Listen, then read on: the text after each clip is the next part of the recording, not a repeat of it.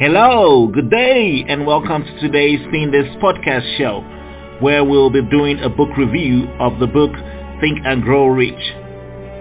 Napoleon Hill's Think and Grow Rich is a timeless masterpiece that transcends mere financial success, delving into the profound connection between thoughts and wealth. Published in 1937, Hill's insights, distilled from interviews with millionaires of his era, remain relevant. The book isn't merely a guide to monetary riches, but a blueprint for a holistic, success-oriented mindset. Through principles like desire, faith, and persistence, Hill impacts invaluable wisdom on transforming one's thoughts to manifest success.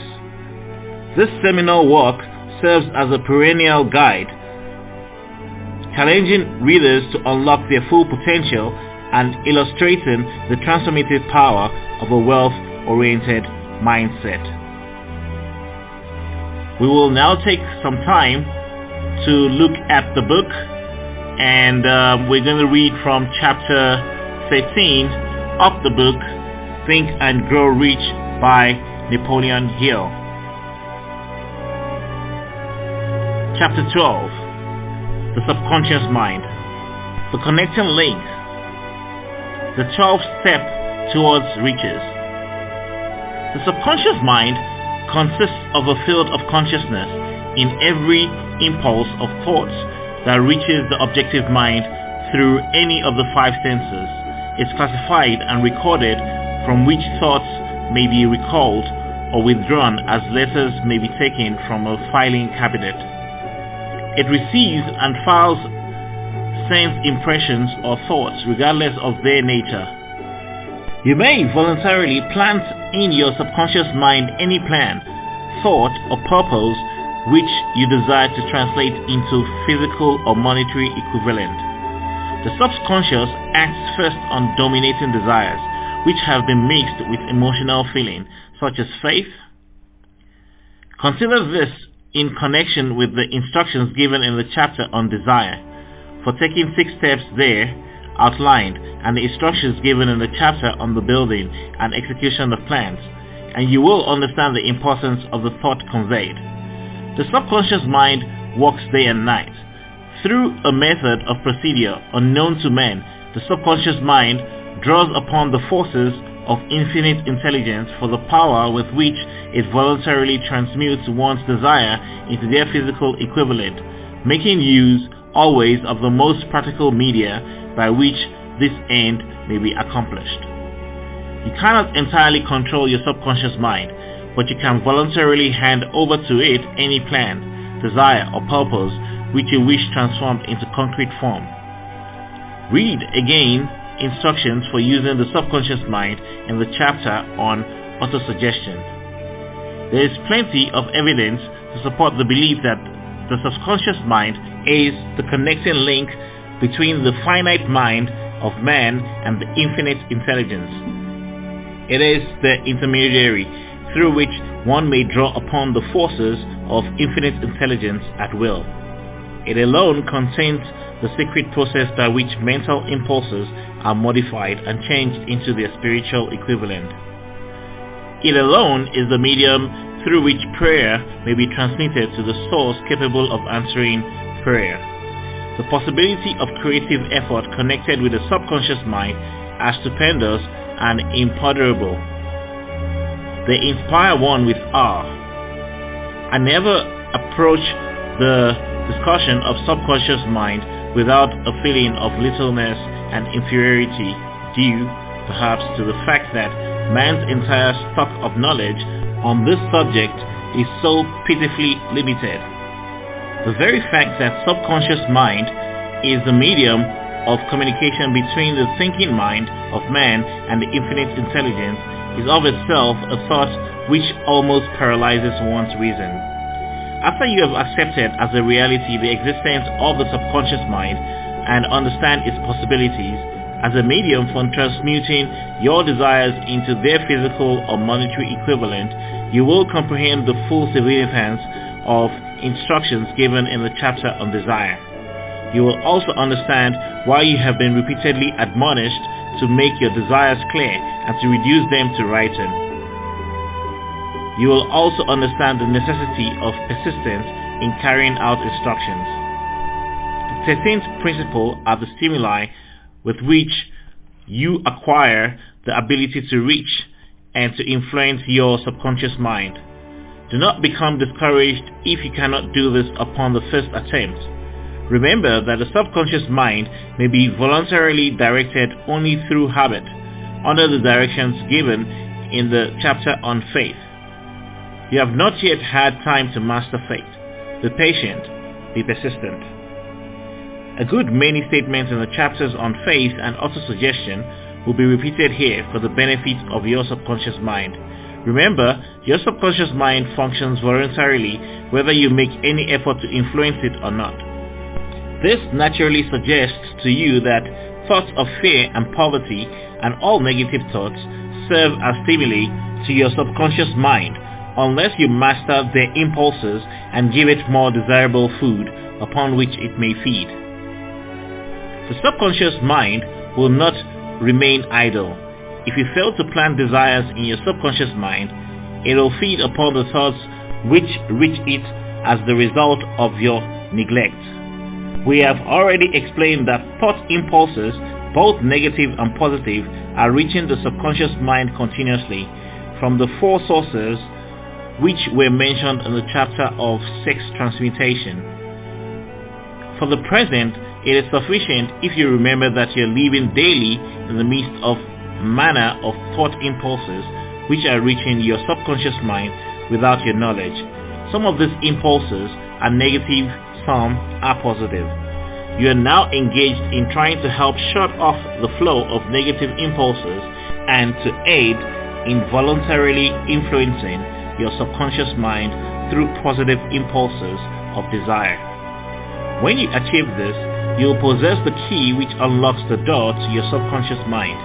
Moreover, you will control that door so completely that no undesirable thought may influence your subconscious mind. Everything which man creates begins in the form of thought impulse. Man can create nothing which he does not first conceive in thought. Through the aid of imagination, thought impulses may be assembled into plans.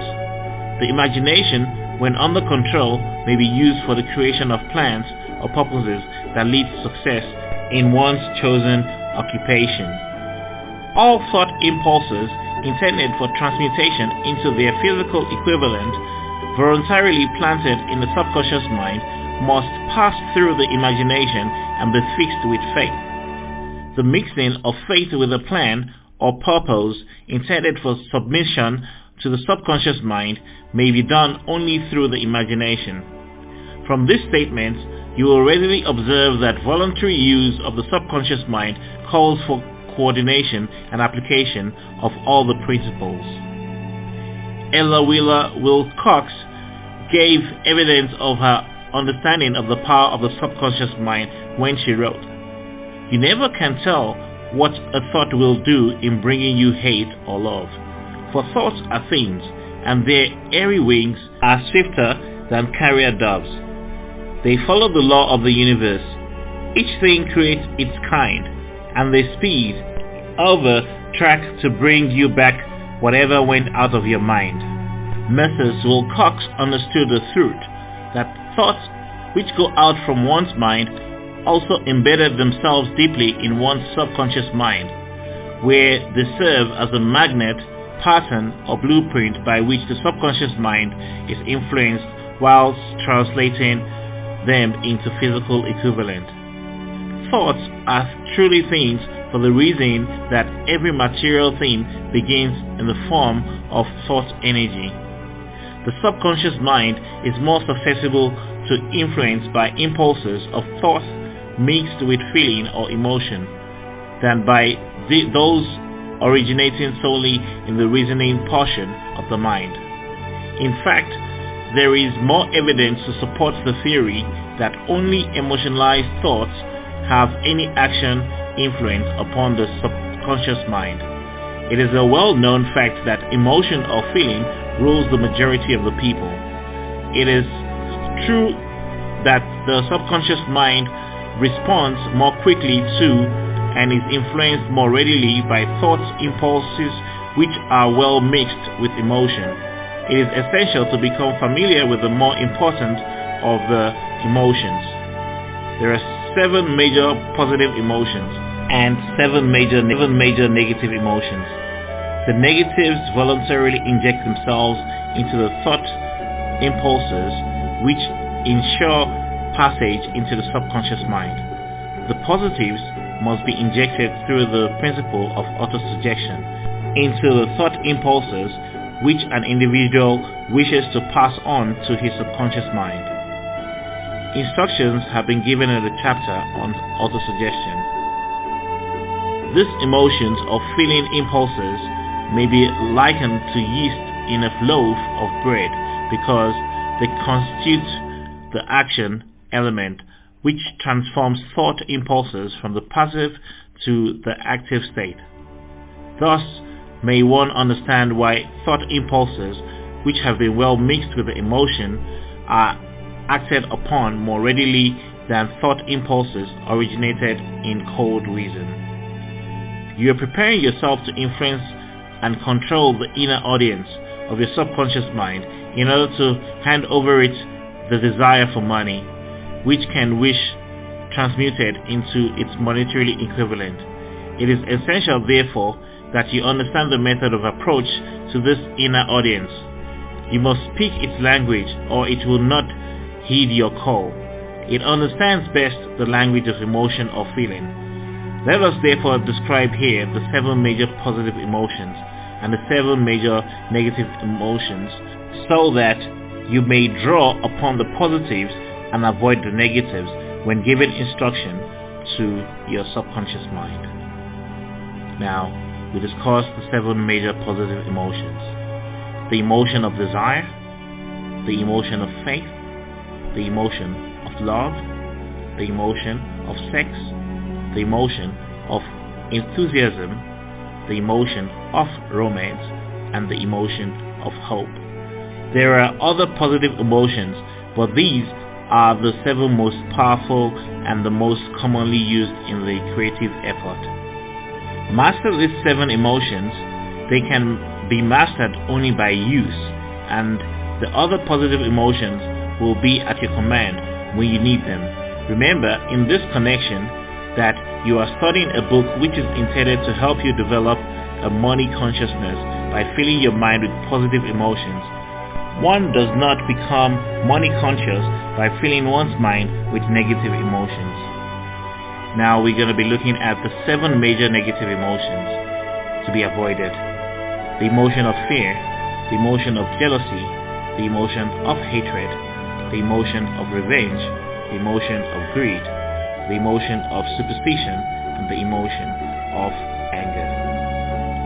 Positive and negative emotions cannot occupy the mind at the same time. One or the other must dominate. It is your responsibility to make sure that the positive emotions constitute the dominating influence of your mind. Here, the law of habit will come to your aid. Form the habit of applying and using positive emotions. Eventually, you will dominate your mind so completely that the negatives cannot enter it. Only by following these instructions literally and continuously can you gain control over your subconscious mind. The presence of a single negative in your subconscious mind is sufficient to destroy all chances of constructive aid from your subconscious mind. If you're an observant person, you must have noticed that most people resort to prayer only after everything else has failed. Or else they pray by a ritual of meaningless words and because it is a fact that most people who pray do so only after everything else has failed, they go to prayer with their minds filled with fear and doubt, which are the emotions the subconscious mind acts upon and passes on to the infinite intelligence. Likewise, that is the emotion which infinite intelligence receives and acts upon. If you pray for a thing, but have fear as you pray, that you may not receive it, or that your prayer will not be acted upon by infinite intelligence, your prayer will have been in vain. Prayer does sometimes result in the realization of that for which one prays. If you have ever had the experience of receiving that for which you prayed, go back in your memory and recall your actual state of mind while you were praying and you will know for sure that the theory here described is more than a theory. The time will come when the schools and educational institutions of the country will teach the science of prayer. Moreover, then prayer may be and will be reduced to a science. When that time comes, it will come as soon as mankind is ready for it and demands it. No one will approach the universal mind in a state of fear for the very good reason that there will be no such emotion as fear. Ignorance, superstition, and false teaching will have disappeared, and man will have attained his true status as a child of infinite intelligence. If you have already attained this blessing, if you believe this prophecy is far-fetched, take a look at the human race in retrospect. Less than a hundred years ago, men believed that the lightning to be evidence of the wrath of God and feared it. Now, thanks to the power of faith, men have harnessed the lightning and made it turn the wheels of industry. Much less than a hundred years ago, men believed the space between the planets to be nothing but a great void, a stretch of dead nothingness. Now, thanks to this same power of faith, men know that far from being either dead or a void, the space between planets is very much alive. That is the highest form of vibration known, expecting perhaps the vibration of thought. Moreover, men know that this living pulsating vibratory energy which permeates every atom of matter and fills every niche of space connects every human brain with every other human brain. What reason have men to believe that this same energy does not connect every human brain with infinite intelligence? There are no toll gates between the finite mind of man and the infinite intelligence. The communication costs nothing except patience, faith, persistence, understanding, and sincere desire to communicate. Moreover, the approach can be made only by the individual himself. Paid prayers are worthless. Infinite intelligence does no business by proxy. You either go direct or you do not communicate. You may buy prayer books and repeat them until the day of your doom without avail. Thoughts which you wish to communicate to infinite intelligence must undergo transformation, such as can be given only through your own subconscious mind. The method by which you can communicate with infinite intelligence is very similar to that through which the vibration of sound is communicated by radio.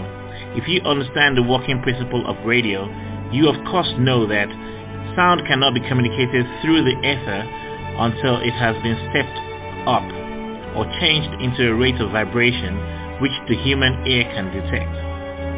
The radio sending station picks up the sound of human voice and scrambles or modifies it by stepping up the vibration millions of times. Only in this way can the vibration of sound be communicated through the ether. After this, transformation has taken place, the ether picks up the energy which originally was in the form of vibrations of sound, carries that energy to radio receiving stations, and these receiving sets step that energy back to its original state of vibration, so it is recognized as sound. The subconscious mind is the intermediary which translates one's prayer into terms which infinite intelligence can recognize, presents the message, and brings back the answer in the form of definite plan or idea for procuring the object of the prayer. Understand this principle and you will know where mere words reached from a prayer book cannot and will never serve as an agency of communication between the mind of man and infinite intelligence. Before your prayer will reach the infinite intelligence, a statement of the author's theory only is probably it's transformed from its original thought vibrations into terms of spiritual vibration. Faith is the only known agency which will give your thoughts a spiritual nature. Faith and fear make poor bedfellows. Where one is found, the other cannot exist. And that now brings us to the end of today's book review. We have just read to you chapter 13 of the book Think and Grow Rich by Napoleon Hill. In chapter 12, which we have just covered of the subconscious mind, the focus shifts to the subconscious mind. Now, Hill emphasizes the critical role of the subconscious mind in translating our desires into reality. He explores how thoughts become deeply ingrained beliefs, shaping our actions and consequently our destiny. The chapter underscores the power of autosuggestion and the need to fill the subconscious with positive, goal-oriented thoughts. By understanding and harnessing the potential of the subconscious mind, Hill contains that individuals can overcome challenges and manifest their desires. It is a pivotal chapter that delves into the psychological underpinning of success. We now are at the end of this episode of the Spindus podcast. I'd like to encourage you to subscribe to the Spindus podcast show where you can receive future episodes. The Spindus podcast is available on multiple platforms such as YouTube, Zeno FM, Apple Podcast, Amazon Music, TuneIn, Spotify, and much more.